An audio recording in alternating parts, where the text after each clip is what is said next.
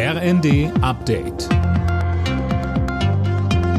Stündlich neu. Auf den Punkt informiert. Ich bin André Glatzel. Guten Tag. Fracking ist für Bundeskanzler Scholz keine Alternative. Das ergibt bei uns keinen Sinn, sagte Scholz dem Fokus.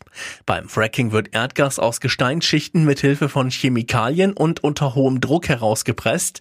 Scholz Koalitionspartner, die FDP, sieht darin großes Potenzial. Nach dem Bundestag hat auch der Bundesrat für den Kompromiss zum Bürgergeld gestimmt. Damit kann die Sozialreform wie geplant zum 1. Januar in Kraft treten. Die Union hatte den Hartz-IV-Nachfolger erst blockiert und letztlich durchgesetzt, dass schärfere Sanktionsmöglichkeiten erhalten bleiben. Unionsfraktionsvize Hermann Gröhe. Ob wir Hartz IV überwinden, entscheidet sich nicht an der Umbenennung einer Sozialleistung, sondern daran, ob es uns gelingt, mehr Menschen in Arbeit zu vermitteln. Darum muss es gehen. Dieser Kompromiss trägt die Handschrift der Unionsfraktion. Deswegen stimmen wir ihm gerne zu.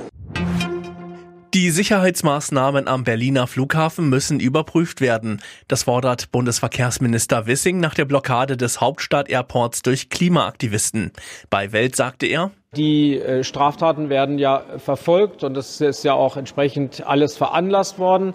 Und jetzt muss untersucht werden, wie konnte es dazu kommen und was genau ist zu tun, dass wir solche Fälle vermeiden. Ganz offensichtlich ist die Neigung zu Straftaten in diesen Kreisen ja äh, hoch. Das LKA ermittelt mittlerweile gegen sechs Klimaaktivisten, unter anderem wegen gefährlichen Eingriffs in den Luftverkehr.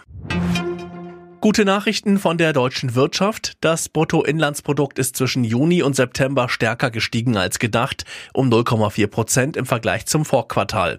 Laut Statistischem Bundesamt lag das vor allem an den privaten Konsumausgaben. Mit zwei Toren in der Nachspielzeit hat der Iran bei der Fußball-WM gegen Wales gewonnen. Im ersten Spiel des Tages stand es am Ende 2 zu 0. Heute Abend spielen noch die Niederlande gegen Ecuador und England gegen die USA. Alle Nachrichten auf rnd.de